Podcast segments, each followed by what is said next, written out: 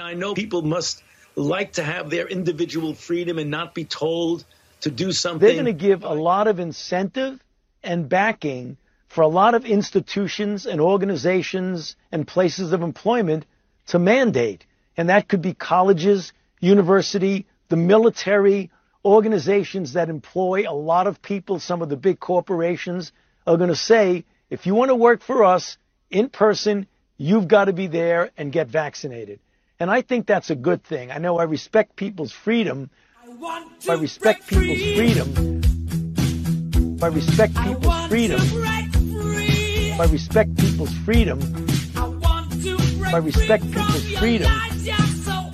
I respect people's freedom. I respect people's freedom.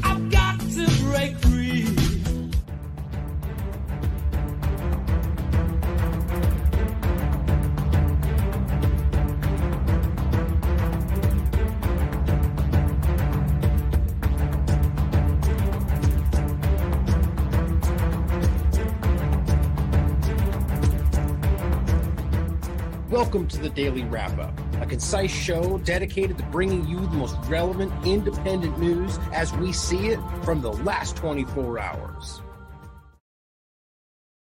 Monday, January 24th, 2022. That was close one. Thank you for joining me today. That opening clip is really interesting. I made that a while ago, and you might remember that because that was the clip. Ah, shoot, I'm actually blanking on the person who made that part. I'll have to look that up and get that in the show notes for the Taliban part that was on Twitter that was the Taliban supposedly not actually singing, but sitting there, and they made the clip and, and made it look like they were, you know, screaming for their freedom. It's a very controlled situation. There's a reason I did that today. We'll start with a quick foreign policy point.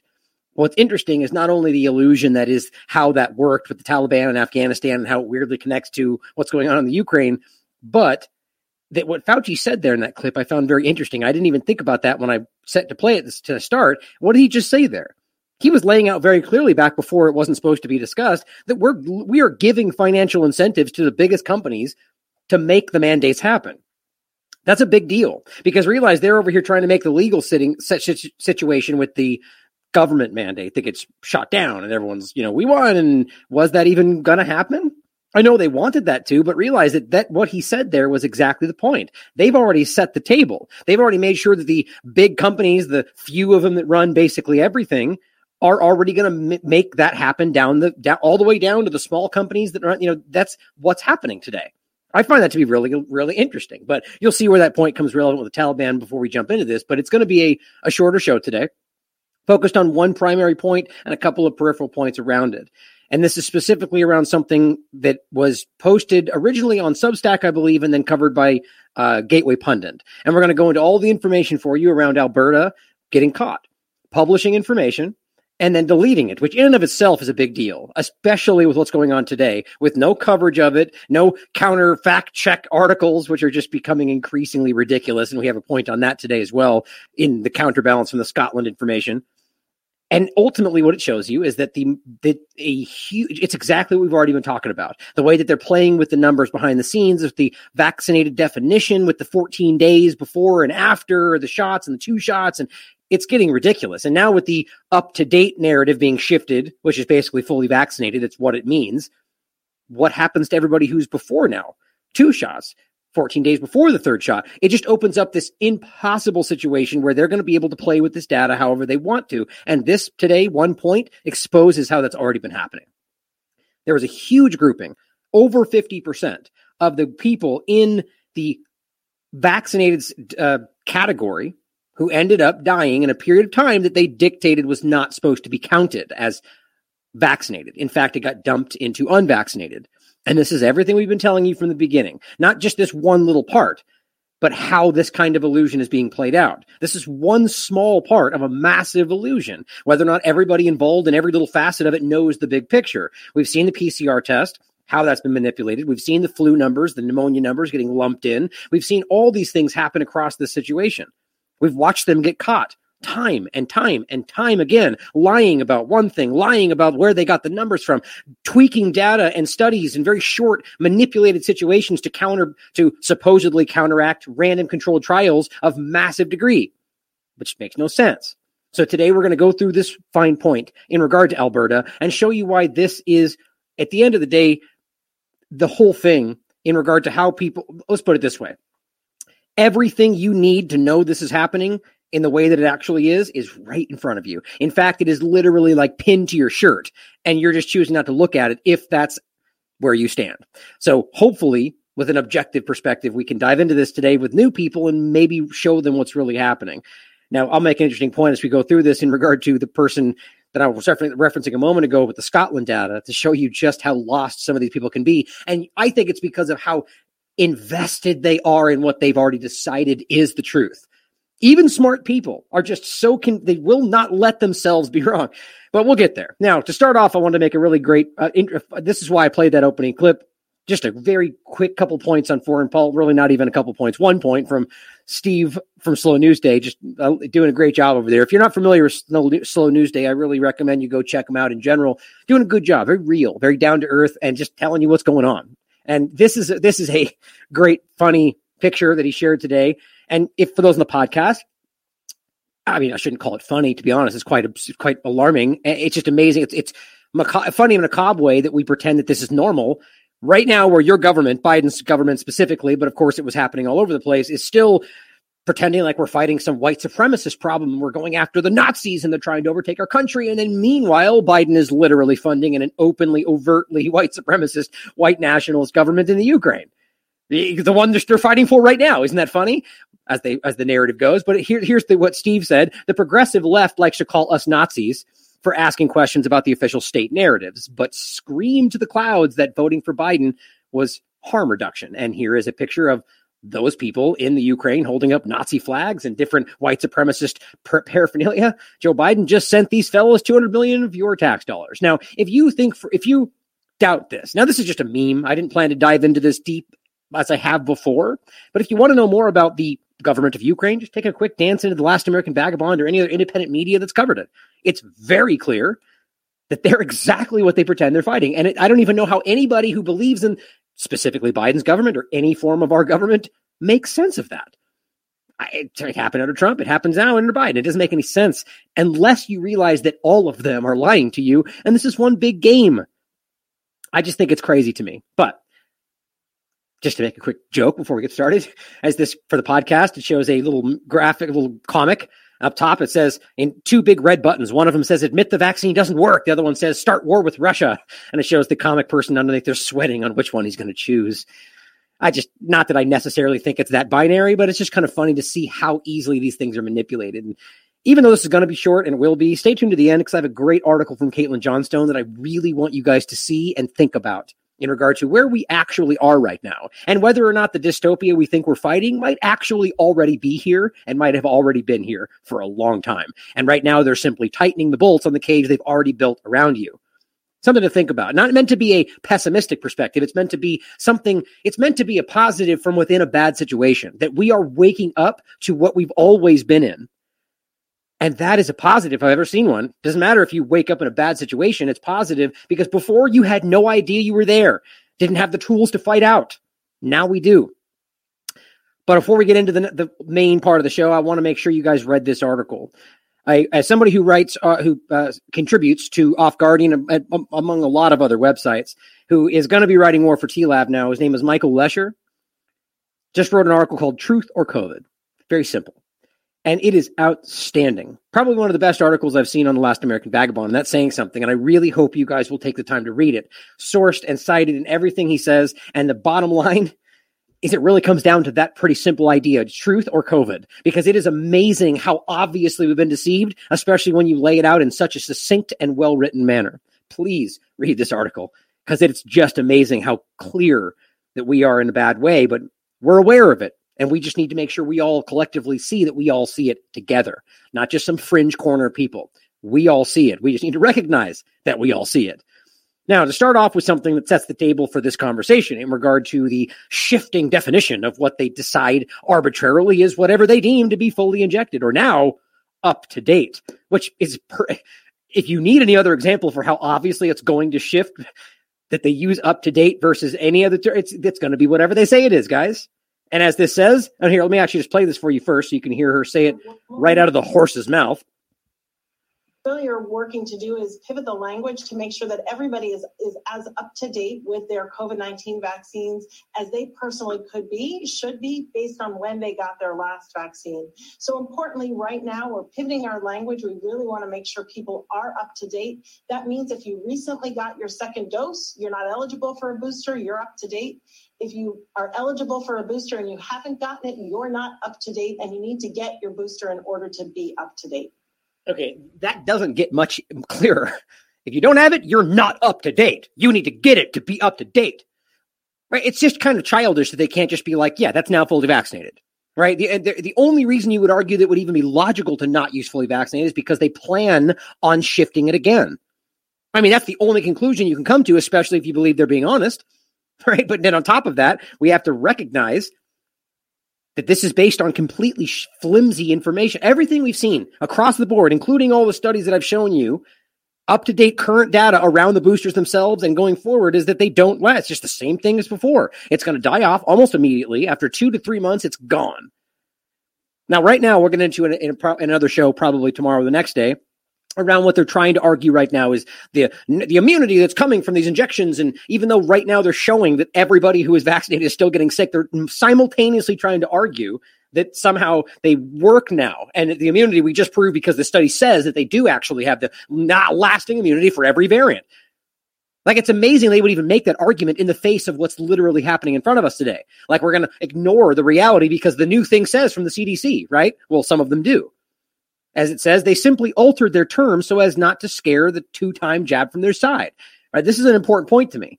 They knew these people were on the fence already because they were confused. They were unsettled. It wasn't working for them. People like us were over here going, well, we're not going to comply. And seemingly the ones that weren't being affected. And so they know if they just immediately said, well, now you're no longer unvac- you're unvaccinated now and you have to get the third one or you're going to be considered not fully vaccinated. Those people probably would have defected. Use a term you like. So they just shifted to not fully or excuse me, not up to date. So then they doesn't make them feel like they're in violation. It just means that, oh, well, I'm just not up to date. I see I need to take the next thing so I can be up to date. It's less harsh on them, right? Especially since you don't want to call them the very thing that you've allowed them to demonize for two years. You can't call them unvaccinated if you've been letting them scream at the unvaccinated, right? This is all very calculated. Pivoting your language, guys, these are propaganda terminology. It's you don't pivot your language, you evolve if it's pivoting, I mean, I, I could go off on this forever. I know that the terminology parts of this get lost on a lot of people because it's subjective and it can be. But if you're really a student of how they act over all this time, it's very clear they do this in very specific ways. But I put, oh, and it says, eh, or the new term, meaning exactly the same thing, which is the point. They're exactly the same thing. And all associated with that if you don't have the booster, right? So you are now kicked out of the club regardless of the term they're using, if you don't have the third one, despite the evidence in front of us showing, as I've made very clear, that it doesn't it doesn't work, especially in regard to Omicron. But the bottom line is, I mean, you could all include these. I wasn't even going to go through them today, but it's showing you that it drops off immediately. All these are all preprint studies, but of course we're going to. Oh, maybe. Oh, I wasn't going to. I'm not going to look at it today, but the one I'm going to go over in a new show upcoming is the preprint study that they're currently using to argue that it does work. Like, isn't that just fun? This is the one I'm showing you on the show. I won't include it. I'm going to go over it in a future show. But the funny part is, we talk about the preprint. Now, preprint. Oh, fake news. You don't understand science. And then when they get a preprint they like, it's everywhere and every article everywhere. Look at the sterilizing immunity that we can produce. That's a preprint too. I just, you don't need to see this because you guys all know. But I'm hoping to reach that one person that's going like, well, wait a minute, they do do that. Why is that okay for them and not for us? It's just because they're subjective and they're manipulative. But the point is that all of these, and this is the main one, shows you that in the second month and became small and insignificant in the third to fourth months. This is the booster they're talking about. Then they go on to make the argument that it's the same. The rate and magnitude of this booster decline is, is mirrors the ones of the second. It's going to be it's going to be the same, which anybody honest could have told you that because shocker, you're taking the same thing. It's not new and different. You're going to have the same result if you take the same thing. Here we are. So you're taking something that does not have an effect after multiple months, but they're happily shifting this over. that I said, and this is despite all the current evidence revealing that this too will drop off almost immediately. Meanwhile, natural immunity remains lasting, durable, and robust, likely for the rest of your life, according to the NIH, WHO, Nature, Science, Science Mag, The Lancet, and about 45 other places that I could list off that I've shown you a thousand times. Uh, that's apparently undefined, according to Fauci, even though literally the NIH in January of 2021 said the exact same thing. They're lying to you. If you can't see that by now, it's a choice. But this is the point, the starting point because of how clearly this is shifting. Now, I want you to think about what does that mean? When you shift this definition suddenly, what about all the graphs out there? What about all the cataloged information that says fully vaxxed versus unvaxxed? What happens to those? Is that it's meaningless, right? Because suddenly fully vaxxed doesn't mean two anymore. It means three unless they're going to then say, well, fully vaxxed still means fully vaxxed, but we're going to need a third category for up to date. But then neither of those terms mean anything, and it's just about setting a, another point to manipulate data from. And it continues to go forward. And what happens on the fifth one? What is up to date then? What about the last up to date that are have graph? You see my point? This becomes impossible. That's intentional, in my opinion. So once this shifts, everything before this becomes at least undefined, meaningless, I would argue. And then going forward, you then have to ask the question on all these graphs. If they say fully vaccinated, does that mean three? I know some of them have already done that. Well, some of them have already shifted to three and they're using that terminology. Some of them are still tuck, stuck on fully vaccinated meaning two, even though they include the third in their graphs, like Scotland. It becomes impossible. And yes, and like, like Star is saying, it's always been meaningless, but that's the point. And this just becomes more convoluted. It becomes extra difficult. And here brings us to the next point, the main point of today, from the Gateway Pundit, Alberta, Canada inadvertently published and quickly deleted health data exposing that more than half, 55.5%, in fact, of vaccinated deaths have been counted as unvaccinated. Now, this is a, this is not a, something you can dispute. The only difference here is that they're claiming, well, they weren't vaccinated because they got sick before 14 days.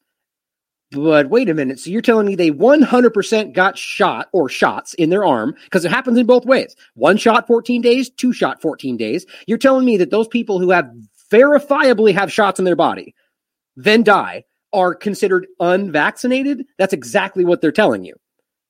I mean, you could try to make sense of that, but nobody honest actually thinks that makes sense because you have something new in your body. You can pretend it's safe and effective all you want. The point is you have something different in your body. Then something different happens. We have to figure that out, or rather factor that in, I should say. But going forward, and I'm going to read a part of this, then jump over to where they got it from. That's important. I want to I want you to see the original article.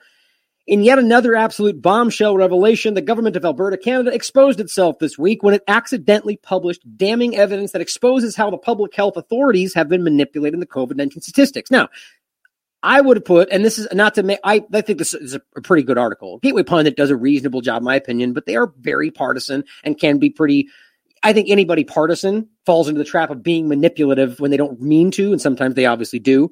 I'm not trying to decide which one they are, but the point is that this, just to make a quick point, instead of saying exposes how public health authorities have been, it should be clearly that this exposes how, or rather that this shows how public health authorities in Alberta could have been manipulating statistics. Like if we're really going to be specific about it, because we can't prove it was intentional. We can't prove that, you know, there's a lot of things you have to argue there. So all I'm pointing out is to show that people who want to dismiss this will find those ways. And it's just why we have to be better. We have to constantly try to be as specific, as irritatingly objective as possible. And that's the only reason that we're fighting through this because we chose that path. Anyway, I still agree with that sentence, just to be clear, but because I do think that's the truth. Just making a point. But it goes on to say, after seemingly realizing what it had just done, the corrupt Canadian province quickly scrambled to delete the incriminating data off the website, which again, I agree with, but I don't think we can prove that they realized they did this and, you know, and so on. But thanks to internet sleuths like Twitter user uh, Metatron and his Substack post, we have receipts. Now, I'll show you this in a moment. This is the next tweet that shows the actual information that he put out. According to its latest COVID 19 update, the Alberta government admitted to following the fraudulent standard that was in use by vaccine manufacturers during clinical trials, which is to ignore the adverse outcomes, including COVID infection, hospitalizations, and deaths. Because again, there's more than just those points. And this is something that I really want to talk about today. For 14 days after vaccine administration no matter how many doses they have had. That's crazy. Now, again, factor in what happens after the second shot. right? Now you've got two shots. And how about you had two shots six months ago? Then you get a shot today. You're not considered up to date until 14 days after that third shot. Now, does that person get kicked down to the, to whatever category that becomes? Unvaccinated, not fully. I mean, uh, the point is, what we're going to get to is at the very least, Alberta has been caught grabbing all of those and jamming them into unvaccinated.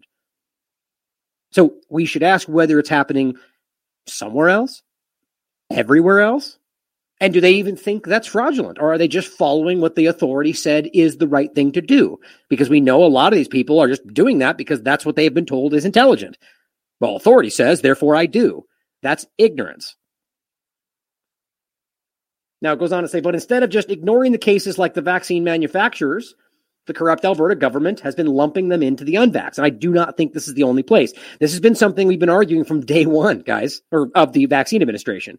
In other words, anyone who was infected, was hospitalized, or even died in the two weeks following their first, second, or even third dose would be recovered or recorded as an unvaccinated case. Now, in the case of Alberta, this is the case. You can look this, I'm going to show you next.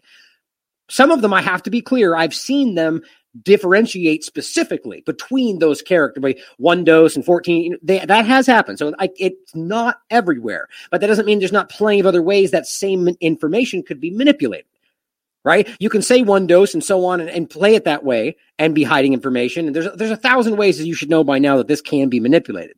All we're saying, just like we are at the Scotland data, not that that guarantees everywhere else is the same, but simply that if, if this is happening, if we can see that they did this, we need to begin questioning everywhere else. If right now in Scotland, you have the, the last report, which I'll go into again in a moment, not in depth, but just quickly, and it all shows you that not only is the majority of hospitalizations, deaths, and cases in the side of the fully injected, but that the per 100,000 risk is higher in every one of those categories. That's all we're saying. You can't post the data in California. You're dumb and say that makes sense. Because what is California showing that they think the risk is higher have anything to do with what Scotland is showing you? You see what I'm saying? We need to dive into Scotland and places like this and make sure we if you don't know why that's happening, then some that's it's not acceptable to just go, well, look at everywhere else. Especially when we keep catching them lying to us. Now it says, in other words, anyone, oh, I read that one. And then it goes, and now, thanks to the now deleted data, we can tell exactly how many cases have been fraudulently manipulated by inadvertently, including the time from dose to infection for each of these events. And as it turns out, over half of the vaccinated deaths were added to the unvaccinated. Now, the, it goes on to show some of the graphs in here, but I want to jump over quickly first to this, which Met, Metatron, actually, I forgot I wanted to follow Metatron, says, you know, you're right over the target when they try to cover their tracks by deleting the stuff from the web. Unfortunately for them, we've been playing this game long enough to keep the receipts. Here's looking at you, and it shows you the breakdown. We'll get into that in the, in the actual article and the actual Alberta page. And then it shows you afterward, which is interesting because this is what it was. Then directly afterward, it just got deleted. It was blank. And I've seen that confirmed in multiple different locations. Now it just has an updated different version where they remove the graph. like it's just so obvious how clearly they don't want you to see that with no explanation. This is the graph right here and it's gone. And I'll show you in a minute. But first it went blank. Then they deleted it and went back up. How do you not see that as dishonest? If it was a mistake, wouldn't they have said something? And if it was a mistake, why didn't you update it? You just removed the graph. But it says it's almost like you've got something to hide.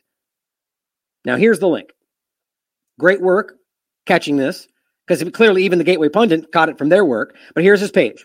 Alberta just inadvertently confessed to fiddling the COVID vaccine stats. Now it says those who have done the slightest bit of research, really not a dirty word, and that's what's so funny to me. You'll see that again in this post from this person yelling at us about being right, doing research in quotes. So it's just funny how research, like if you're not being told how to think, apparently that's now you're an idiot in fact, it's the exact opposite. But people actually have been convinced that blindly following authority is intelligence. I can't say that enough. But it says they will know that there is no claim of protection after the first dose of the vaccine, a COVID vaccine, despite the fact that that's actually not true in the beginning. In the very beginning, I thought I had that. Me see if I can grab it real quick. Yeah, look at that. In the very beginning, I was going to show this at a different date, but here you can see this article right here. Single Pfizer vaccine shot provides strong protection for those who've had COVID. That, that's February 20. This, this is not true. But the point being is that they want you to think that they work, no matter one, two, three, four, whatever that it has an effect. But that's the understand what he's saying there is that they don't have a claim of protection. So all these people with one shot, they don't even argue that it's going to work for you, except for things like this. So imagine how you can conflate the vaccine effectiveness stats if you dump all the COVID events, cases, hospitalizations, and death that occur subsequent to infection within 14 days of the first dose. But again, factor that in with where we are now, what I just showed you in the beginning. Two dose, 14 days. Three dose, 14 days. All of that now factors in. And everything before that gigantic period of time where most of the problems are happening don't get counted as up to date or fully vaccinated. The question is how the respective states who are now being jammed into position of making these calls so everyone can dismiss everybody else, how they decide to factor all of those different categories in. Now it says, well, now we know for sure from the data published by the government of Alberta that that's what they're doing. Like everywhere else in the world, they claim very impressive vaccine effectiveness by following the fraudulent standard set by the drug manufacturers. You know, the same ones that get caught lying over and over, that pay out $2.6 billion in fines. We reported to you many times since 2009. Right? All the different things you've seen that they constantly get caught. I think it was, what was the last one? We've shown you this a thousand times. Pfizer tracker,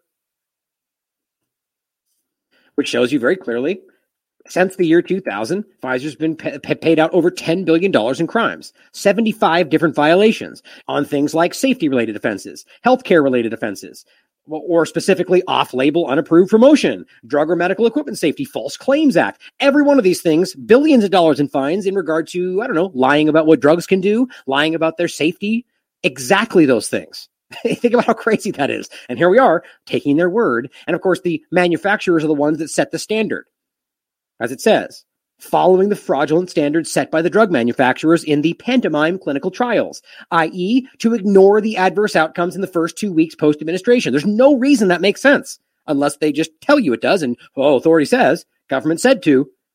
But then they go one better and actually inflate the va- unvaccinated numbers as well. And this is on top of dumping the events within 14 days of the dose two in the partially vaccinated as well. You can see the this is just case. Uh, this is specifically hospitalizations right there. 47.6% of these hospitalizations happen within 14 days of the first shot. The first shot. For 50%. And that's being dumped into something else. Now you could argue now, now ask yourself what happens with the people before the second shot or 14 days after the second shot or f- before the third shot or 14 days after the third shot right now.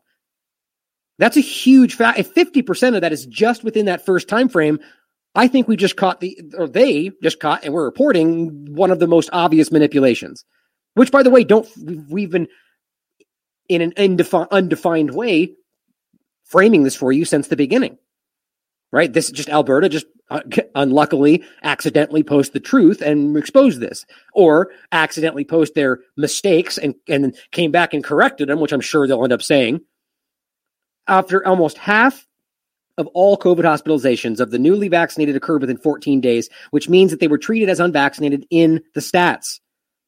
That's a fact. Fortunately, they inadvertently let us in on the magnitude of this duplicity by also publishing the time from dose to infection for each of the events, thereby allowing us, as Gateway uh, Pundit said, to recalculate just how many events in the first 14 days were shifted from the vaccinated to the unvaccinated cohort.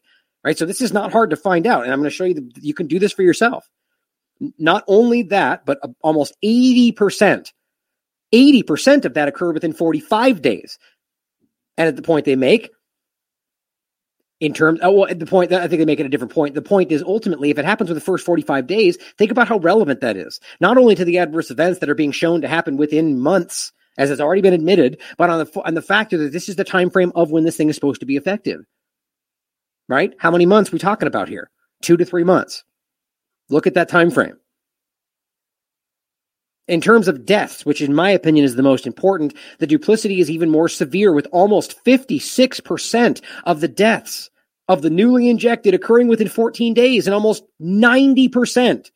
90% of all of the deaths we're talking about that are being reported as COVID 19 within 45 days of injection.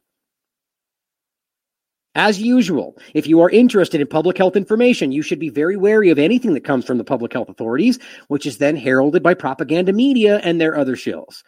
Your life might well depend on it. I can't agree with that more. Now he goes on to make some other comments in regard to the comments, like for instance, he posts the case data as well, so you can take a look. Anyway, the bottom line is it's very, very telling. Now you can read through this yourself. He puts all the sources down here, includes this in case they delete it. But let's go into the actual information for you.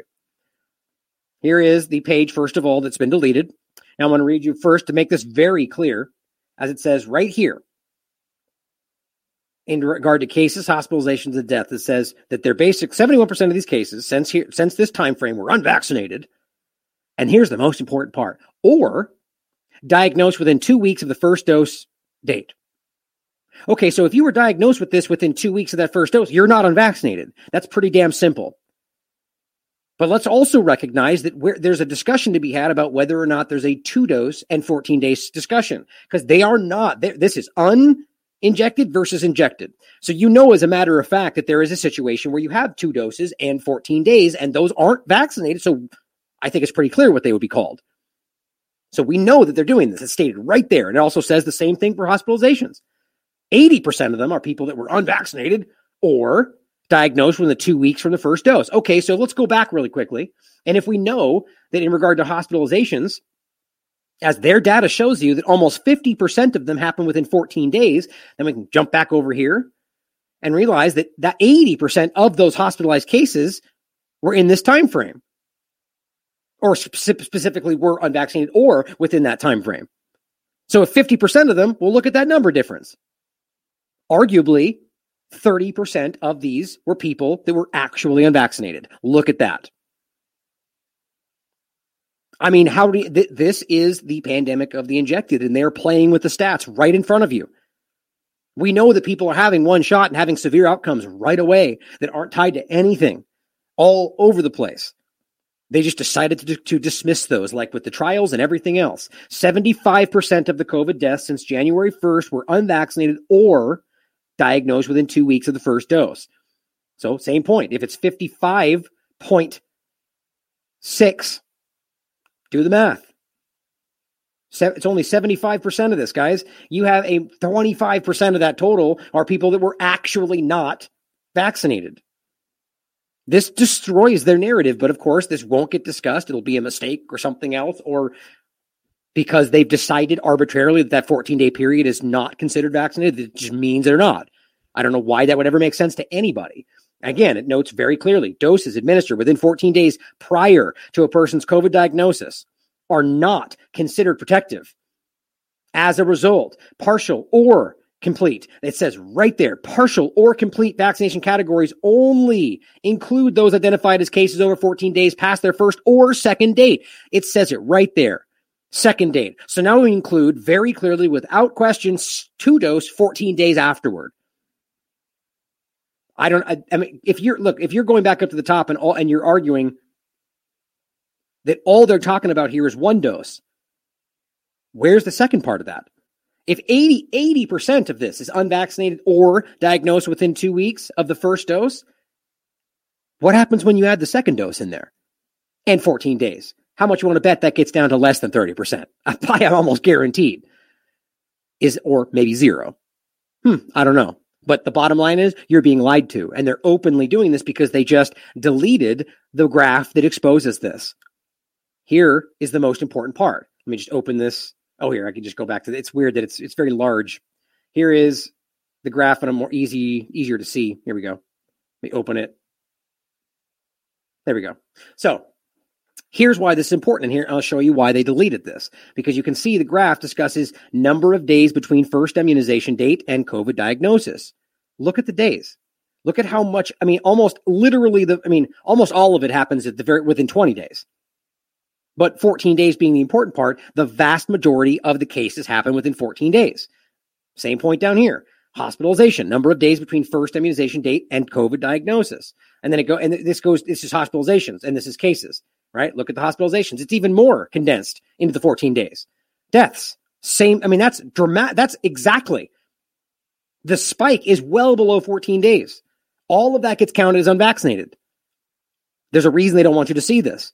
Then again, add on two doses in 14 days, and the whole damn thing goes away. I mean, look, let's make this point clear on this graph, right? If you're talking number of days uh, number of days between first immunization date and COVID diagnosis, that's 14 days after that first shot. Okay. 14 days, then you, then you're good. Then you're supposed to go back and get the other shot and then wait another 14 days. Now, look, the point being, almost everything you're looking at here happens within that time frame. It just it's baffling to me. Now, here just to confirm this for you, here is the live page, and guess what's not there? Look at that. Note: time from immunization data, COVID uh, COVID nineteen diagnosis date. Wait, okay. Well, I, I, don't think this was there before. I'm just trying to. It says time, note time from immunization date to COVID diagnosis date. and there's no, just that's it. COVID 19 hospitalizations reported are not due to immunization events. What? What a weird thing to jam in there. Look, I mean, there's nothing else there. It's gone, by the way. I guess that's supposed to relate to this. I don't know. But the pot, I thought maybe that was an update, but no, it's not there. Bottom line. All we can see, first of all, is that they chose to hide this from you. That should speak volumes to anybody who's questioning what's going on. They post it, then delete it. It's inconvenient. Even if you want to argue it's because anti-vaxxers were misrepresenting it, which is ridiculous. What that is a childish argument. It's true, isn't it? Fight back with data and truth instead of just censoring, right? Because that's just what they do. Now they're censoring because it's inconvenient. But the idea that people were, it's just so it, it it confounds me when I think about this. There's no, I, it's like I'm trying to go out of my way to try to make some kind of logic about where they would stand. It's just obvious. It's just blatantly dishonest, and we know that. Now, before I go past that, I do want I just want to give a shout out again to Joel Smalley for finding this information and, and catching it in time while they delete it and get in the archive. This is what we all should be doing because it's that clear. As I've said a thousand times, when they lie about this much, when they lie about everything you can't you can't lie about something new without stepping on a previous lie. I mean, that's we keep seeing that, whether foreign policy or whatever. They keep getting stuck in a corner where they're like, shoot, we only the only thing we can say to get us out of this corner is to lie and challenge what we said in the beginning. Hopefully, no one's paying attention to that. Now, going to the next part, I want to make a quick argument about the pub, the public health of Scotland argument, but show you a quick breakdown of tweets about how willfully dishonest people are being in regard to what we're showing. Of course, it starts with Mr. Peter Hotez himself saying, still looking, being, uh, still being looked at. Others say no, but I tend to feel that mRNA immunity may not be as durable as we had originally hoped for. Even he's rolling back the narrative, and it's just so pathetic. He, this go back and look at the beginning of all this. He's the one screaming that you're crazy for not trusting everything they're saying, and now he's going, "Well, I don't know." Of course, responding to a tweet that's saying, "Should we be getting four doses?" it's just so frustrating. Maybe they paid attention in the beginning; they would realize that we already told you how this would go. But goes back and forth. And the sad reality is that the vax aren't creating the variants. That's not the person that's not true. Variants are being developed by the, if you try, if you look at any of the data before this, it's obvious that's where these things came from. Mr. Groucho's Go steps in and goes, says nothing but posts a link. This is what I love about how these smug people that think there's, you know, you don't, you're not relaying what you think, you're posting what people tell you to think. Now, in some cases, posting a link may be valid. But just posting what Johns Hopkins has to say about it is not actually science. It just simply says what they tell you to think. If you were to post to the actual science where they're pulling that from, this shows here's the proof of why that that's different. This makes you ignorant. If all you're going to do is say, look at what Johns Hopkins said with your no comment smug post like that solves the whole conversation, it's just frustrating and stupid because reality, the reality of the leaky vaccine discussion and the multiple studies we've shown you, peer reviewed and otherwise, from before all of this that say verbatim what we're dealing with right now, regardless of the uh, uninjected situation, is how these things create and how the flu vaccine has already been doing that and on and on and on. It's willfully ignorant. What this person says, nice propaganda, sound wave. We, we know sound wave. And they go, I know. And here's my point.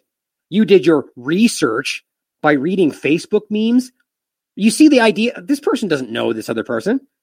They have already decided that anybody that disagrees just simply goes to Facebook and goes meme, fake, truth, and jam. Look at what the meme says. You're dumb. I mean, you think you you realize how willfully this ignorant that is. First of all, how do you even know for how do you don't know this person? But that's how this is the extent to this person's research, right? That that's just dismissed by a broad brush grouping. That's the epitome of ignorance. And this is the same way that you quote fact checkers do it. Look at this post over here with three likes. That's where they all got it from. No, that's where that post got our information from. They shared what we were talking about as we were citing the peer reviewed science that backs it up. Anyway, research being a bad thing, right? But he pours, this person says, no, I've got, got from non paid propaganda sources and so on. Sources who exactly? And of course, Soundwave posts our site. Now, I would argue, by the way, you're never going to win an argument with somebody like this by posting our work. Go to our work and find the source material that he's arguing isn't there and post that. I appreciate, oh, trust me, I appreciate posting our work because that's how we get the, the, the continued uh, viewing of the content out there. But my point being is these people don't care.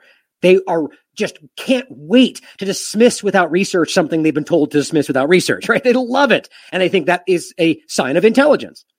The point is, this person goes, I can see he's pushing the same misinformation as other free thinkers. It's just so funny to me. His blog has a highly misleading article on Scotland, which has a very high vaccination rate. Aha. And here we go. Good catch, this lady says. You're so smart. And I said, except it falls apart when you care to look at the risk per 100,000, which is greater in every category for the fully, inve- fully injected. But don't let the facts get in the way of your narrative. Good thing you have articles to tell you how to think. I'll stick around. I'll stick to the source material. And what do they do? Post more articles and go, you're so dumb. Look at articles as I literally tell them, look at how you post articles when I post source material. But that's complete BS, he says, when he posts the vaccination status of Switzerland. Okay. Okay. We're talking about Scotland here, first of all, posting Switzerland and going, see, you're so dumb. And all it is is a graph of vax versus unvaxxed. Okay. And then the death of some undefined location that I can't find. It just is and doesn't even show you the full graph. But I'm dumb. Okay, good times. But that's utter BS, he says. This person goes, It's absolutely BS. Here's also Switzerland information. I'm not even making this up, guys. And so I literally step back in and I go, geez. So I talk, I talk Scotland data and you post articles in other locations. Let me help you. I'm sure you will find a way to ignore this too, which they do, direct from the public health of Scotland. But at least I tried. Spoon feeding people like you is the least rewarding part of all of this. In case you forgot, here's the link to Scotland. I'll, I'll include that in the show notes. Here's the information. Now, look, Scotland is still calling two doses fully vaccinated, right? That's what we're discussing. Here's the breakdown between case, or this is deaths, first of all, between the total number, which is obviously less in the uninjected. See, this is the injected but then the per 100,000, which again is over, especially when you average it out from all the weeks. But in general, look at the, I mean, it's, it's, look at the last week in general 7.62 versus 11.89. So majority more, risk per 100,000 more. I mean, that can't get more remedial, can it? And, and as you should know from the past shows, it's the same on the other categories as well. I, it's right there, plain as day. He says, I, and I post this, and he goes, I responded this already, and posts a link to fullfact.org. Not a joke. This is it, when, this is what we'll look at next, and you'll laugh out loud about what this article has to say. But oh wait, I thought I had this lined up right. Where was it? There was a there's more back and forth. There's one last point that I wanted to get at. I guess I, I missed it in there. Bottom line is we follow up with this. Oh, here it is. Okay. And I just said, thank you for making my point. I just said, you didn't post what you think. You didn't respond. You posted what somebody else is telling you to think. Like, I don't know why they can't wrap their mind around that full fact. And the fullfact.org is a garbage response. And then he goes on to post a bunch of other things. However, once the over 70s were most vulnerable, it, it remains the highest in the world in regard to the unvaccinated. Again, because and this is not true. And I'm going to, and again, we just literally showed you the most up to date report. So he cites what mainstream media says about what we showed you. And because they say you the opposite of what it literally shows you, I'm crazy. I'm wrong. And he goes, and this is the craziest part. I suggest you actually read the entire article, which of course we're about to, and I already did. As we've said before, this is what his response is. With so many people in the population vaccinated now, it's to be expected that a large portion of cases occur in that group. So he's still back on the majority, as if we didn't even point out that the per 100,000 is more. I mean, this is how impossible it is to break through with someone who either has their career invested in not seeing it, or somebody who is completely lost in whatever psychosis, I don't whatever you want to call it. As I said, you clearly don't know me, as suggesting I didn't read it, already did, and I'll be going over this tonight. Here we are. As I said, per 100,000 risk here. I will post again. Feel free to actually look at it. Nothing. Okay. So the point of bringing this up is to make sure, first of all, that you see that this is exactly where this is. I won't go over it again, but I want you guys to be able to reference this, have the data, not just be able to post my website, but post the actual source material that overtly shows you the dramatically increased risk of people, especially with two doses. Now, here's what the article says that he posted. Why might vaccinated people account for a bigger share of COVID deaths? Now, the absurd reality that we're here, and I've been telling you this would eventually come to this point. Remember? How does that get fo- get out of co- focus? And I'm, we're sitting still. That we we told you we'd come here. In the very beginning, the whole point was what? Of course, we're going to see the cases, right? Because yeah, well, there's more vaccinated people, but the death hospitalization, that's you're not going to be Biden, Walensky. As of very recently, you won't go to the hospital, you won't die, you won't do this. Well, obviously, that's not true. And then, and then eventually it came, it came to the point where they said, well, well, that the hospitalizations, well, of course, you're going to see more hospitalizations because there's more people vaccinated. They shifted that goalpost. They said, but the deaths, oh, it's just super rare. You're not going to die if you can. Here we are. It's, it's insulting to intelligence to pretend that that shifting of goalpost is logical, right? I mean, you can't jump all the way to this point and be like, well, of course you're going to see the majority. So we have the majority, like, let's taking for a moment moving aside the per 100,000 risk, even though we already know that Scotland's information shows you it's greater in that category. But putting it aside for a moment, the majority of cases, hospitalizations, and deaths right now, in literally any category you look at, are in, oh, I shouldn't say that, the ones we can prove that we already have Scotland, Ontario, Alberta, Australia, on and on and on and on, are in the fully injected. Now, even if you pretend the risk is higher, which Scotland seems to challenge that, how in the world does that make sense with something that's supposedly working? Right? Even their original claim would suggest it's not working, right? It's, it's staggering. But here's what the article continues to say, and this is what made me laugh out loud. The first part of it here's the claim. In Scotland, the fully vaccinated account for nine in every 10 COVID deaths over the past four months. Well, this is coming from the expose, which they tried, they're using to try to dismiss this. And, and this is what their verdict is broadly correct. It's more like eight and 10.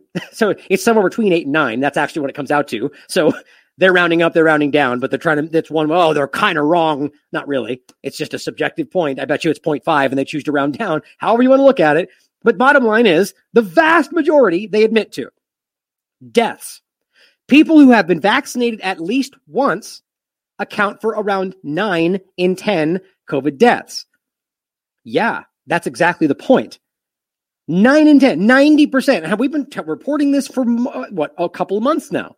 On every report that comes from Scotland will be on the next one too. And expose is doing the same thing. An article from the, from the expose claims, you know, it's always the blog, right? The same way they call the British Medical Journal a health blog. These people are so juvenile. It makes me laugh. Claims that fully vaccinated people accounted for nine in 10. Look, they start out saying claims. You just admitted that it was true. Anyway, Screenshots of the article's headline include this claim, have also circulated on social media. It's like they're trying to pretend that's crazy. That's broadly accurate. okay, we funny to me. Fully vaccinated people have accounted for around 8 in 10 over the period, at the same point, 9 in 10. The expose also notes that vaccinated people account for a higher proportion of cases, hospitalizations, and deaths than unvaccinated people. Well, that's very clearly true. As we've said before, this is what that guy quotes. With so many people in vo- population vaccinated now, it's to be expected that a large portion of cases, hospitalization, and deaths occur among that group. Okay. But again, speaking slow for the guy Groucho over there, if the majority of numbers, this is cases, are on the side of the fully injected and the per 100,000 is dramatically higher in the case in regard to cases, higher on the side of the fully injected that's cases, hospitalizations. And again, we've averaged these out. Not. The bottom line is, first of all, the last two weeks are obviously higher 60, 40 versus 40, 30. But when you average them together in general, it's still higher. So you have a higher risk, higher risk Like, I don't understand how this article contrasts what or contradicts what we're saying. Same point here. Just look at the last one 11.89. So you have a higher risk in every category and the majority. But this article claims to dis, to debunk the expose by just arguing that argument, despite the fact that the very report they're pointing at literally shows the risk is higher. How, I mean, how is this even possible? Other than there are people willfully dishonest in this situation. But it goes on to say that it points out that vaccinated people account for a higher proportion of deaths than of infections and hospitals. It, questions why the trend is not reversed. In fact, bottom line is, like I've made before, even if the risk was higher, this still shows you that, it, that it's not effective the way they claimed it was from the beginning. And then you add on the other parts of this. And this is something I want to be made very clear before we move forward. I wrote this down so I wouldn't forget. This is a, a shift in the way that they're, they, they just got caught how they've been manipulating the data of vax versus unvax. But factor this in. They're only talking about how this reduces hospitalization and death in specifically COVID cases. Now, I, I pretty clearly think that's not true. Data is more than enough to show you that that's questionable. But let's just say hypothetically that does, and just for the sake of conversation. So even if it does reduce your hospitalization and death, even if that's the case, we know as a matter of fact that it increases your risk of hospitalization and death for a litany of other issues myocarditis, blood clots, all sorts of other things. Those aren't being de- categorized as COVID 19. So all you see in things like this, which we'll just point out in a minute to make this point, you know, this is in the UK data. All you see is stuff like this, and it's only talking about cases, deaths, oh, oh, this is hospitalizations, cases, and deaths in positive COVID 19 tests in those categories. You see what I mean? So, so right there, you know that they're manipulating vax versus unvaxxed. And now we also found out just recently because of the other post that they shifted this to three doses versus unvaccinated, which is, and when you look at the two dose situation, it shows you the explosion of the problem, which is exactly what we're seeing everywhere else. That's why they hid it from you. The point, though, remains going back to that main point that if we're, we're only talking about that in the context of COVID 19 and acting like if you only look at it that way, well, you can argue that it reduces those things. To what degree? I think it's obviously small, but then I also don't think that's even valid. But you're factoring in all the other problems. So when they say that it's your risk is better, they're pretending like they haven't admitted myocarditis is a problem. They're pretending like they haven't admitted that there's blood clots and strokes and heart attacks. And I mean, a, an, an endless list of super rare problems that can very clearly lead to hospitalization and death. So why aren't we factoring those things in? Because they know that will give you the picture that shows you that there's more problems happening on the side of people that are injected. Just going forward, the doubling of cardiac event risk, the increased or the actually the dysregulation of the immune system for 50% of the people that get the injections. That goes on to all sorts of other things. Maybe you get cancers. Maybe you get all, I mean, those things aren't factored into that graph. So you see what I mean when it's there, there's a huge portion of problem there that they pretend isn't actually there. Now, going forward on this, they go on to make the same point that the vaccine uptake's been the highest in these groups and so on and so on. So it says, so that might explain, this is the end of it. So that's their argument. They don't know for sure. They don't have data that counteracts what we're saying. They're just going, well, here's some possible things that may mean what you said. And this is what he posts. And I, he says, I may want to read the article. Maybe he wants to read the article. So that might explain why a relatively high number of cases but low number of deaths are among unvaccinated individuals. It, that might explain. Good fact check. Lots of young unvaccinated people are being infected but not dying. This may mean the numbers look different when examining overall populations. Oh, you mean like we kept saying we should have done from the very beginning? Saying you shouldn't break this down into a general average, that you should break it up by age. And they said, no, you're a conspiracy theorist. And then that got them to where we are now, where we pretend everyone's got the same risk. And now we're starting to differentiate after the injection. Well, that's pretty self serving and very unscientific and ignorant, but apparently not when you have your, you know, earmuffs on. La, la, la, la. I don't want to see it. So it's not that it's, it's not true that the data suggests that the vaccines are actually making recipients worse. Yeah, it very clearly is true. And by the way, they only said suggest as well. So what do you mean it's not true? So you're literally saying these these possibilities may explain this, so therefore it's not true. I don't even understand how an intelligent person, that's probably my point, would walk away going, there's your proof. As they don't even come to conclusions. They hypothetically suggest things, then say that's why it's true or not true. Wow. There are genuine reasons why the trend may be as observed. Then they go on to say there's no evidence vaccines make infections worse, except literally the evidence directly from Public Health of Scotland that literally suggests the risk is higher. But you know, we're fake news over here. So who cares about the actual statistics if this article called Full Fact, which I've never even heard about, says otherwise? Guys, this is impossible. I mean, people like this will refuse to acknowledge it when all they when they just go, well, just post an article. Therefore, I'm right. Article says it's infuriating. But again, don't forget, as we've showed before over here, that this is the point in regard to the risk of getting an infection. Even the UK shows you the almost double your risk of getting the infection if you've had the injection in most every category, which means you're then spreading it continually because that is what they continue to show, which means they can also get unvaccinated people sick. It's weird they don't talk about that, but that's all they, they just want to hide this from you.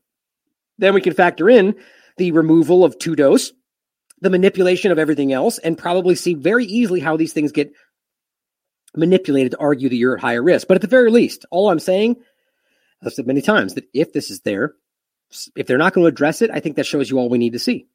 Especially as we see Alberta get caught hiding the proof that this is happening all in the category of the in early injected, and they're jamming that into a different category. Then don't forget what we already showed you. And here's the, stu- the title page vaccine effectiveness against SARS CoV 2 infection with Omicron or Delta, two doses or booster, Danish cohort study. As we've shown you before, it's very clear. And this, I believe, was the one that Ezra Levant tweeted out before anybody I saw that shows you. And here's the breakdown of Pfizer that once you go after 30, after three months, you literally end up in negative efficacy, which means you have an increased risk of catching Omicron and blue is the Omicron discussion. Here's the actual data breakdown right there on the table from the study 76% negative. That means that after three months to 150 days, you have a 76.5% chance of catching Omicron, an increased risk. Even over here on Delta, they argue that, that, that your efficacy for stopping went down to, or just reducing symptoms, excuse me, went down to 53.8. Moderna went below 50, but remember that went to 39 or uh, which one was it? Oh, this isn't the right spot. But in this same discussion, I thought that was on here. In any case, went down to 30 something percent, which should have removed the emergency authorization. Different conversation, but just shows you how they don't care about even their own rules. But it increases your risk, which may obviously explain why these people are biggest problem. And also points out that after 30 days or shoot 90 days, 3 months, these problems are getting worse, and that's not even being factored into the conversation. They're arguing, and this is my point about all the other problems. If they are getting sick and that's being called called other things, dismissed as something else, not going down as COVID 19. And then you also add in the blood clots and everything else we're talking about. Like there's a huge situation here that their data even shows you is happening that they're just refusing to acknowledge. That's the problem here, guys. And as I just found a really great thread that you should check out for yourself. This is a her, this count is called Rare. I believe they started this recently. Uh, oh, I got it right here. Oh, maybe I don't. This is the actual page, and let me see. Uh, yeah, yeah, they started recently specifically for this situation. They retweet real people with rare reactions, with you know rare Count 10, 10.5 thousand and counting. Scroll through them and see for yourself how rare they are. Now, the reason I think this hasn't been manipulated is because they're retweeting people who are, like they're not, there's, it's, it's arguably not, they're just retweeting it. That's it. Now, maybe the tagline can get them in trouble, which is, I don't know why that would be the case since they're only showing you what's happening. I just love this. And I really hope you, you should check out their, just looking through the feed. As, oh, here, here's the main thing to read. I've retweeted 10.5 thousand posts from those who did the right thing to protect others, in quotes, but were harmed in the process. This isn't just a sore arm. This is heart failure, stroke, clots, paralysis, blindness. I make sure our people are, are heard, not hidden. And look, just go through it for yourself. I don't have to do it. Go through these and listen to what these people are saying. Listen to what they're actually dealing with. Look at the problems they're showing you and testifying about. Look at this kind of stuff and you'll be blown away the kind of stuff that is very clearly happening that is being dismissed out of hand. It's horrifying. But go through for yourself. A good a good account to follow. And this was a tweet that I just read. I just did it backwards. so going pa- going from there, here is another tweet, another post that just came out talking about the rare effects as we end the show here. Getting vaccinated doesn't affect your fertility, they say. this is January 22nd. We're going back there again now. But getting COVID might, might for men, might, which is, you, this is just so frustrating. How you could have the most like 0.01 possible. We don't know for sure, but we're going to report about how it could maybe, possibly, maybe, maybe do this one day and dismiss a very clearly documented problem by saying, well, maybe over there for men down the line if they get COVID. And this is the same kind of absurd sidestep that people keep doing. That, oh, well, if you get COVID, the risk is higher for myocarditis. Well, you have to get it first. And the risk is low for most people. And the risk after injection is dramatically high. They've even admitted that. They just pretend it's higher for which I still don't even agree with, but it's higher after COVID. You have to get it first. Like I even had one in here. I'd forget if I uh, put it off to something later. I'll probably talk about these later in another show. Yeah, here's one. Aunt Benjamin Norton is losing his mind in regard to COVID. Anti vaxxers are people promoting vaccine hesitancy, warn about heart inflammation, but the risk of myocarditis infection. Just literally copied and pasted this from mainstream media articles. It's higher from injection versus COVID. And all I said was this is willfully ignorant. The risk following injection is instant, whereas the claimed risk following COVID is only present if and when they catch it. I don't know why I have to spoon feed this to people, which for children is staggeringly low. Then we can address your willingness to blindly take at face value government claims, right? Mr. Anti establishment, blindly taking what they tell you. And then I put, you are advocating for something that exponentially increases a child's risk and adults for that matter of myocarditis, along with all the other acknowledged yet dismissed risks, when even a non serious case cab, damn it, can increase your mortality by up to 56% the next 10 years. Just want to include that. Here's the link. Or wait a minute. Oh, are you serious? Did I seriously not include the damn link? How did I forget that? I had it copied. I damn it. That drives me crazy. Hold on. Here we go. Because you know that the that bothers me. And of course, I, I had I remember I had it copied and everything, and I forgot to post it with the tweet. Too much going on. but going back to it, because so we could post that real quick. Where was that? Here we go. You guys, th- this is an important one that people ignore. Like, if, if you have this kind of a risk, where it says non-fulminant, so non-serious, you can look up that word for yourself. It non-serious active myocarditis has a mortality rate of 25 to 56% within three to 10 years owing to progressive heart failure and sudden cardiac death, especially if symptomatic heart failure manifests early on, which is what we see. The point being that if they, oh, it's just, it's not serious, don't worry. Well, there is no such thing as a not serious case of myocarditis or not serious heart problems. Even the, even the non, the non-fulminant active cases could potentially increase a child or adult's risk by 56% of dying within 10 years. Why isn't that discussed? This is a massive study, peer reviewed, doesn't matter. That's the problem with this stuff is they are willfully trying refusing to acknowledge what they're looking at. But back to this point about fertility. And this is the point was how they're comparing it the same way, but getting COVID might for the same thing. How can you compare that? How can you literally compare a hypothetical that you have to catch, then get sick, then have complication versus something that you're getting immediately, which causes the risk immediately? They, I mean, they're not, they know that's a sidestep. Now, here's the point Here's the study itself. COVID 19 vaccination does not reduce chances of conception, study suggests. Suggests. Oh, it's funded by the NIH. Who could have guessed? COVID 19 vaccination does not affect the chances of conceiving a child, according to a study by more than 2,000 couples that was funded by the NIH. 2,000. Wow. Now you can read through this for yourself. It's interesting the things that they would say. Couples had a slightly lower chance of of conception if the male partner had been infected with SARS CoV 2 within 60 days. Right. A slightly lower chance. And that's what they go on. Then go on to argue that there's nothing that suggests this. And you can go through this. Here's the point. Now, I might go through this in, in more detail. I just wanted to make the quick point to show you this stuff again to reiterate what's actually going on. First of all, this is a study, page 17. Don't forget. Table of contents. This is SARS CoV 2 mRNA, mRNA vaccine, BioNTech. And, and this is the study about where the lipid nanoparticles specifically ended up in your body. Here is the breakdown, or at least the part we're showing you. Total lipid concentration. Now, remember how dangerous these things can be. We just went over the lipid nanoparticles in regard to, or just nanoparticles in general, and how these things can hurt you. On top of that, remember that they keep screaming at you that it doesn't go through your body, that the lipid nanoparticles, which contain the mRNA instructions for spike protein, only go in your muscle and only do the one thing and then they go away. That's why they keep yelling at you. Except here's literally the data we showed you from day one that shows you that's not true because it shows you the lipid nanoparticles up to 48 hours later being in your pancreas, in your pituitary gland, in the prostate, in the salivary glands. But the important, and look how many others there are there.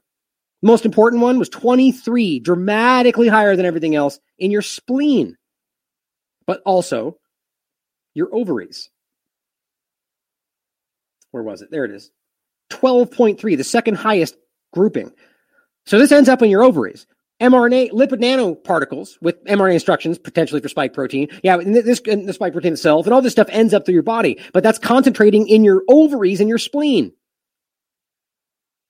That's alarming, but that's not the most important part. But of course, that leads to exactly why we think this kind of stuff is happening. And here's the next report. And this is to show you the main page report from the, the European Medicines Agency from March 11, 2021, COVID 19 vaccine. This is specifically Moderna, but you'll find similar reports from the same discussions. And this is specifically about the mRNA in, in, injections and what they found. And under the category of reproduction toxicity, guess what they found?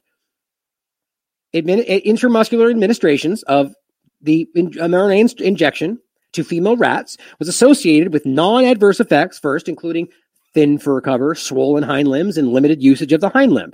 Now, you could argue with rats that what this may translate to to humans might be different, but it's something non-adverse events. But there's, you know, we all know those effects that hurt people. They pretend that's normal and it shouldn't be. But mRNA, the injections uh, related non-adverse effects were limited to an increase in the number of fetuses with common skeletal variations or one or more rib nodules or one or more wavy ribs. So you have literal skeletal manipulation, which, you know, growing with wavy ribs or variations of one or more rib nodules. And I don't know why that is okay, but they act like that's non adverse. But here's the most important part the, this is the overall pregnancy index in these rats was numerically lower in the grouping that had the injections. 84.1% compared to the control animals, which means they didn't have an injection, which was 93.2%. But that remains within the test facility has, test facility's historical control range, low range being 75%. Well, fantastic. So we have a 10% almost 10% reduction and almost 10% reduction in fertility in the rats that got the injections. But because it didn't go below 75%, well, gee, then it's not reportable. I think women would think differently, don't you think? That women out there would like to know if they'd have a 10% reduction in their fertility? Potentially. I think that a more a, a 25% or lower reduction should matter. That's just me though. Guys, that's unequivocal. Now you can argue that they think it's not relevant, not statistically significant, whatever. But you can't then make this argument. It doesn't affect your fertility. Fake news. There's no way around that. That's literally fake news. It says, apart from that, no consistent adverse adver- adversities were observed in the male and female. So ad- apart from that thing we just told you, a, an almost 10% decrease in the pregnancy index for people that had the injection. That's incredible to me. But they keep lying to you because that's what they do. Here's the NIH pumping out their quick study of 2,000 couples, whereas this was a massive study of the trials and everything else, which is way bigger than that. But let's point to the one they did real fast after the fact. And this is why we have things like this. Researchers studying reported menstrual changes because it's fake news, right? Not real, but we're going to research it, look into it. Or hospital links pregnant women's death to vaccine because, you know, if a pregnant woman dies, I kind of like to think that that also relates to reproductivity, doesn't it? Or the Telegraph saying, why didn't doctors listen to women about the link between this exact situation that's very clearly happening that nobody wants to talk about? Or, uh, oh, this, oh, this was, again, that's the point. I actually had this little, this is what should have been next.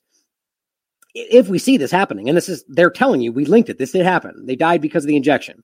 Don't forget, they're telling you over here, right now, mainstream, getting the injection doesn't affect your fertility. Meanwhile, Here's what they're telling you on their research about the injection they claim doesn't do that. Use in pregnancy, the safety profile of the vaccine is not known in pregnant women. Right. So we don't know if it's safe for pregnant women, but we're claiming overtly that it doesn't affect pregnant women because that that's included in fertility. Isn't that incredible? Now you could specifically make the argument they're only talking about whether or not you're, you know, the the gestation or making the baby to begin with. But the bottom line is obviously if pregnant women are taking this and it's affecting their ability to have that baby, that affects reproductivity, does it not? The safety profile of the vaccine is not known in pregnant or breastfeeding women. This is the most recent report from November 2021 about this information. They don't know, and yet they're pushing it on them anyway. Same with immunocompromised patients that they're pushing it on first. The safety profile of the vaccine is not known. How is that possible? Or about the fact that the long term study of the safety of this injection is not known? Right. Because they gave them all the injections in the, the control group. We don't know. They won't know for two more years. They pretend that they know though, and they lie to people. They don't know if it's safe alongside flu vaccines, but they're doing it anyway. All this information is right in front of you. Frail patients with comorbidities, they don't know. That's old people. How incredible is that? Now, finally, I want to read this on the way out, guys, because this is so incredibly important. This, I think, is hit the nail on the head. This is from the 21st, Caitlin Johnstone. Consider the possibility that this, right now, is already the dystopia you fear. And it's not meant to be something that makes you pessimistic. It's meant to make you realize that we're waking up from within something that they never, I don't think they ever expected us to fully realize. That's what I keep arguing. That's what I keep trying to argue. We need to see that we're already there. Now, I could be wrong, but really, what's the harm of have of of, of failing on the side of or, or you know leaning into the argument that we are there? Kind of the argument that if we like if you knew we would already lost and we were going to fail no matter what would you just give up and sit back? I wouldn't. That's not in me now i'm not trying to say that's the only reason i'm saying that i genuinely believe that i mean there's so many examples of how obvious it is that we are the majority it, at the very least in regard to the covid situation and why we're pushing back against the mandates they just don't want you to see it and it is it is nonpartisan so right now, the point is that we're waking up to that. We're beginning to recognize the panopticon that's been built 20 years ago. And that's making them, in my opinion, desperate. So if we realize we're already there, I think we can truly make a difference. But think about that and recognize that maybe we might not be fighting off what they're building, but we might already be lost in that, and which would dramatically change the way that we fight back. Oh, that's weird. Oh, that's right. I forgot. I'm just going to, I want to read this to you guys. So consider the possibility that the, or here I can just do this too. So makes it, I guess you don't have to read it along with me. And this is, eh, oh, you, and you guys just saw it. I just love the picture and everything. 1984. So consider the possibility that the Orwellian dystopia you fear is already here and has been in place for many years. You just haven't noticed because you're still allowed to watch Netflix or, or buy a gun or say whatever you want to say within a small, impotent online echo chamber. Right. This is the point we keep making that, you know, yes, we are here and we're saying it and you're listening, but it's very controlled. And the, the question should be asked whether or not you would be here if you didn't already know where it was and know where to look and know how to follow it. Because we're in this corner screaming to people that already know we're there. What about the person who doesn't know we're there and is over here going, you know, in counter information or you know all the other perspective or do vaccines hurt you or you know just broadly searching the internet and getting jammed into the mainstream narrative and they think that's all there is that's how that works so yes it's not just you're being shut down entirely but of course we're being censored we're being relegated to certain corners and at some point that could effectively work if we don't reach those new people but she says consider the possibility that the powerful are already getting everything they want from you right now exactly as things are and that any suspicious action you see them taking isn't them constructing a cage for you, but them tightening the bolts on a cage that was quietly built around you for some time now or some time ago. Consider the possibility that while they're while they've been training you to watch out for communism or microchips and overt totalitarianism, they've been covertly transforming us all into mindless gears in a machine constructed to serve their interests, which challenges them in no way, shape, or form. Now, her argument there is, and I agree with this. These are buzz terms. Communism is not that there isn't problems in every type of government, in particular communism, that can be driven into what we've seen in the past. But I don't, I argue many times that it's not just communism, it's democracy. It's any other form of government that can be driven into a top down control. Look at where we are right now. This is the most totalitarian situation I think we've seen in living memory, and supposedly democracy brought us here. That's the ploy, right? But microchips, for example, I keep making that point. We got people and talking about microchips, and you got big shows out there holding up the look at these gigantic things they're trying to put. That's the fake news. That is the thing that gets you looking somewhere and then stops. The reality is the smart dust level information that they have 20 years ago and how that might be being used today. But they get you looking for communism and microchips and things that they want you focusing on that are characterizations, clownish characterizations of what's really going on. That's how that works.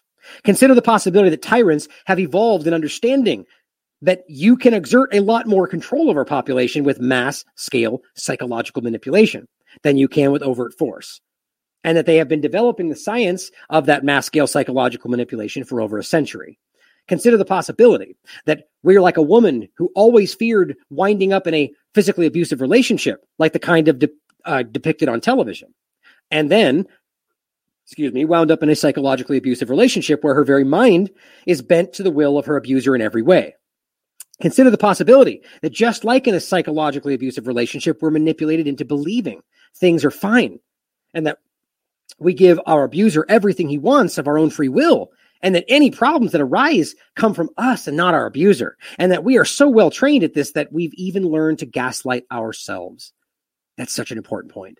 Consider the possibility that governments forcefully seizing control of all media and transforming them into official state propaganda outlets would actually be far less efficient at mass brainwashing than our current system in which people believe they're getting accurate information from a free and honest press this I made a point in our Discord a moment ago. Right? There are plenty of people out there that may not even be aware they're being used. So we can't just argue, well, they're all doing the best they can and we should all do this together. I do agree that we're fighting this together. This is a this is an issue that we need to, you know, bridge gaps as opposed to go, well, you're, you know, on a different path, sort of like the 9/11 devolved into. But at the same time, just like with 9/11, there are people within this that are willfully deceiving, working for governments or shills or however you want to frame it, that use the truth. So we can't just go, yeah, you know, look at Tucker Carlson over there working for the truth. I don't believe that's what they're doing. So pointing things out like that again, it's not about saying we did it first. It's about making sure you're recognizing that there are people that even unwittingly are focusing on the gigantic microchips and they're misleading you in ways that they're not even aware of. That's why it's important to continue to point these things out. And that's the point that people believe that right now. And I don't think that's what's happening which is exactly why we say question everything, including this show and everybody else you watch.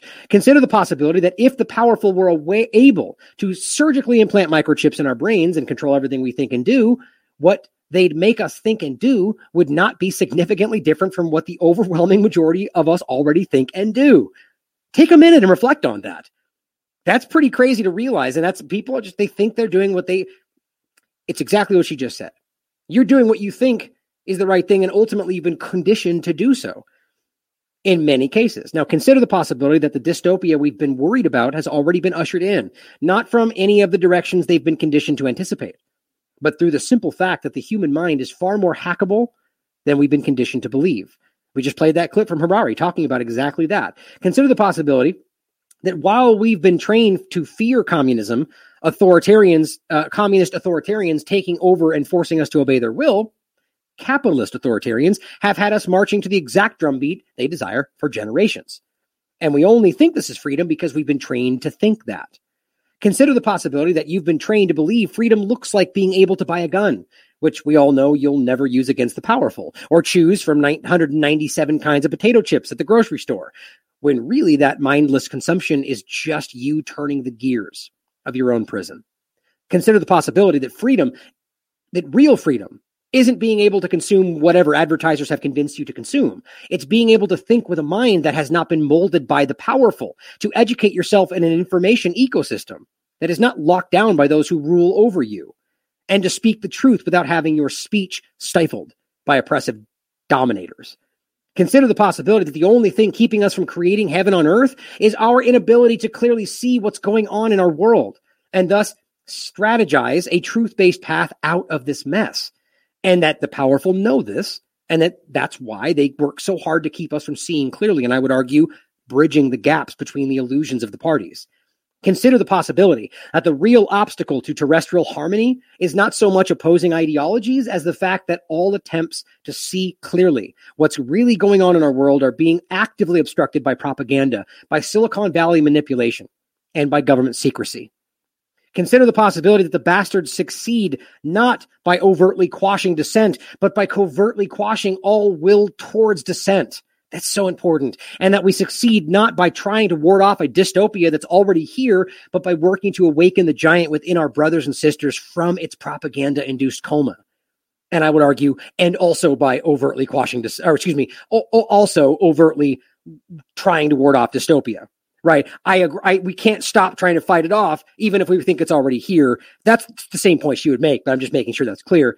Finally, consider the possibility that free, real freedom means all of humanity awakening from our dehumanizing role as brainwashed gear turners for the capitalist machine and uncorking the wild, unpredictable brilliance within us that our oppressors have worked so hard to keep bottled up in every single one of you. Consider the possibility that there is so much more to us than we've been permitted to know. And that the only thing keeping us from achieving our true potential as a species at this point in history is a propaganda induced misunderstanding of what is freedom and what is slavery. As always, she just knocks it out of the park. I mean, it really is outstanding. And it's so exactly where we really are. I want to, I was just thinking I wanted to play one more thing for you guys. Find it really quickly. Let's see.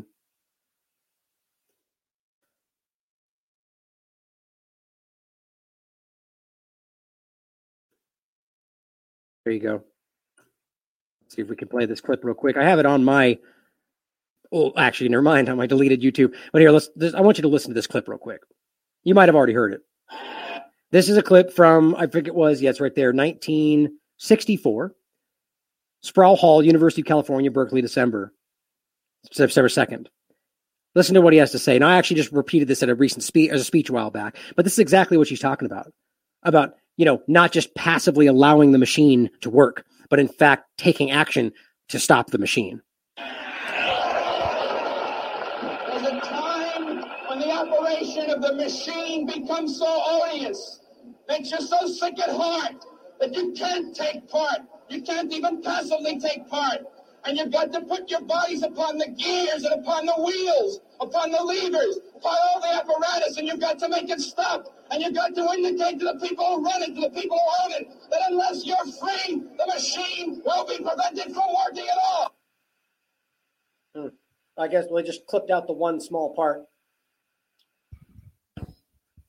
But that's the main part. That's that's the speech. I mean, and that's the idea, guys. Throw yourself on the machine so the machine stops working at all. I mean, really, that that's where we are now. That, in my opinion, that does not mean standing in the way of traffic. I mean, all you're really doing is hurting other people. Not that there's not ways that can be used. My point is that we need to think about what the machine is actually doing and how the machine actually operates and how we can actually do take action to stop that.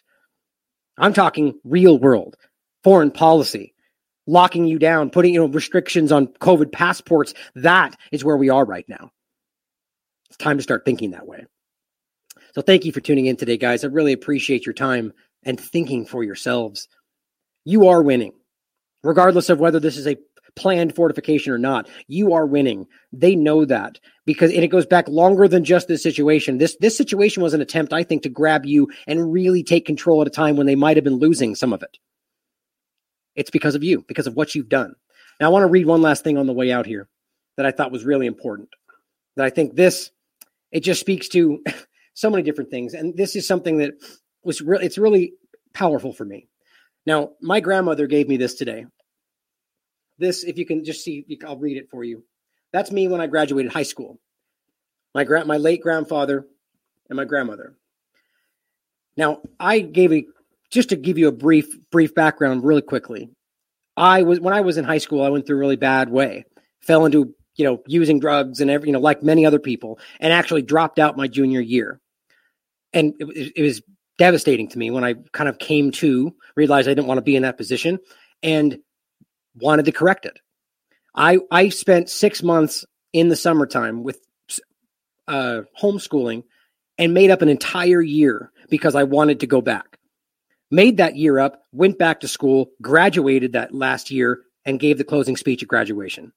I'm very proud of that. Not just because I, or I think that, you know, school and, and the, and the polit- politics around that aside, that I wanted to do so and I fought my way back because it meant something to me. I thought I lost this speech. The something when they were filming it, the film got lost at the graduation. I was I never got to see it. I never I lost the speech somewhere along the way, and I thought I lost it. I never found it. She dug this up somewhere and gave me this yesterday. I want to read to you what it says.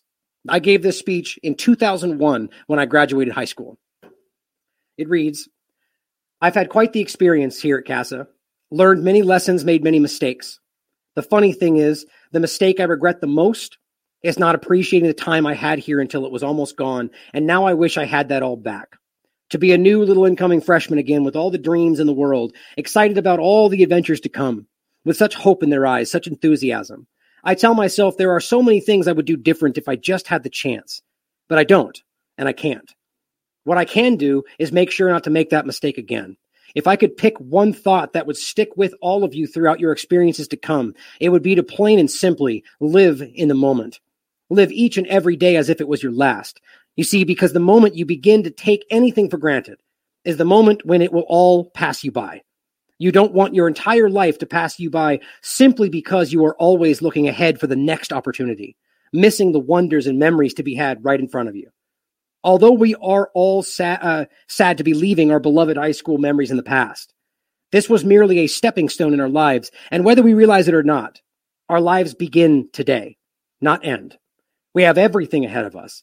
Everyone will be going their separate ways, beginning their separate lives, and hopefully accomplishing their separate goals. With every class that graduates from the school, people always ask themselves one question How will this class change the world? Will they even make a difference?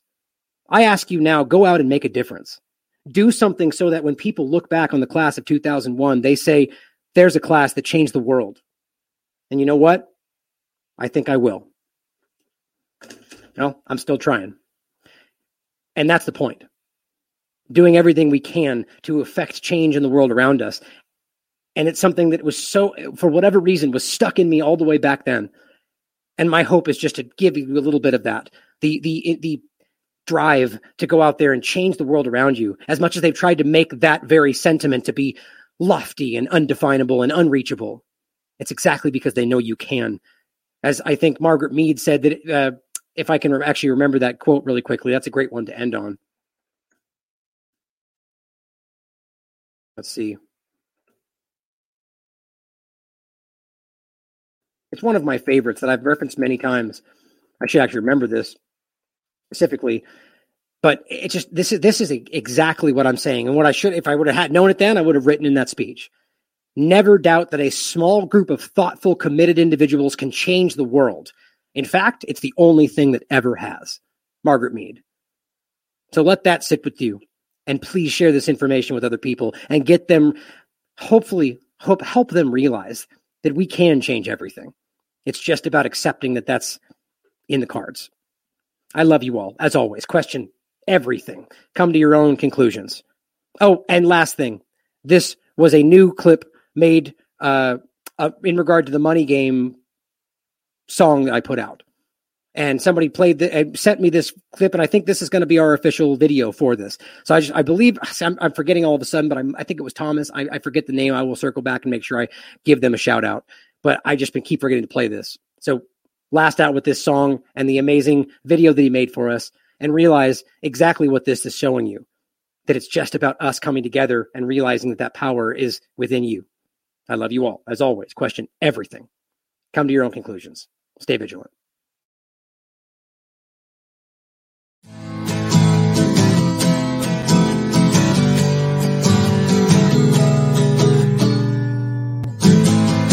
I see all the people led into deception by the very men bound blinded by the promises, unknowingly sold despair. So leave your herd of sheep and Follow this shepherd to revolutionary ends. The world that you knew has changed around you. It's all become a money game. It's all become a money game. It's all become a money game. Are you ready for? Are you ready for? Are you ready for? Revolution.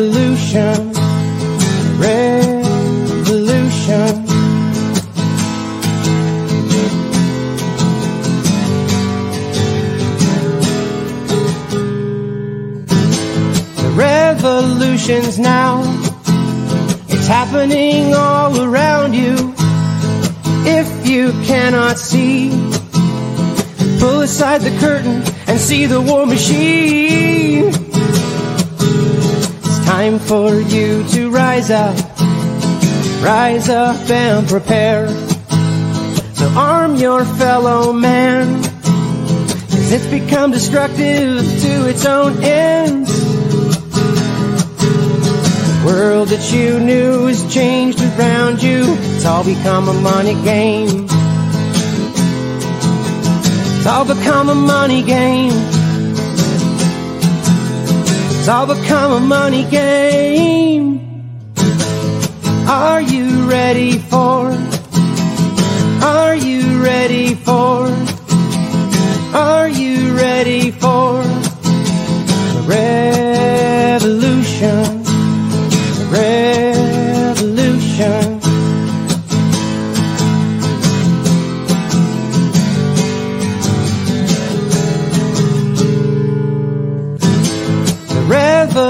revolution's now.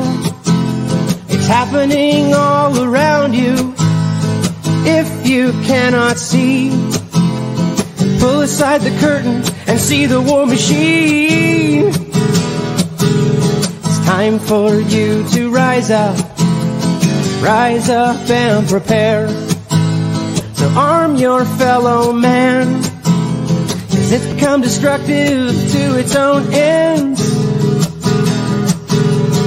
World that you knew has changed around you. It's all become a money game. It's all become a money game.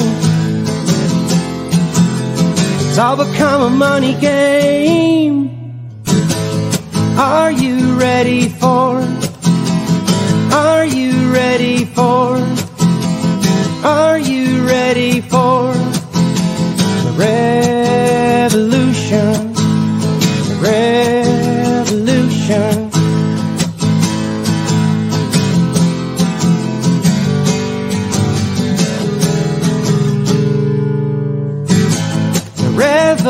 Revolution's now.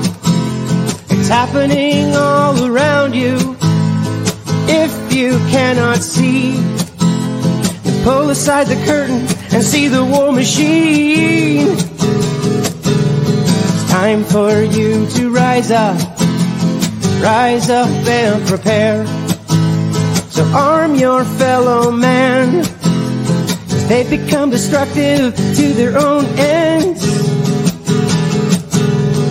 World that you knew has changed around you. It's all become a money game. It's all become a money game. It's all become a money game.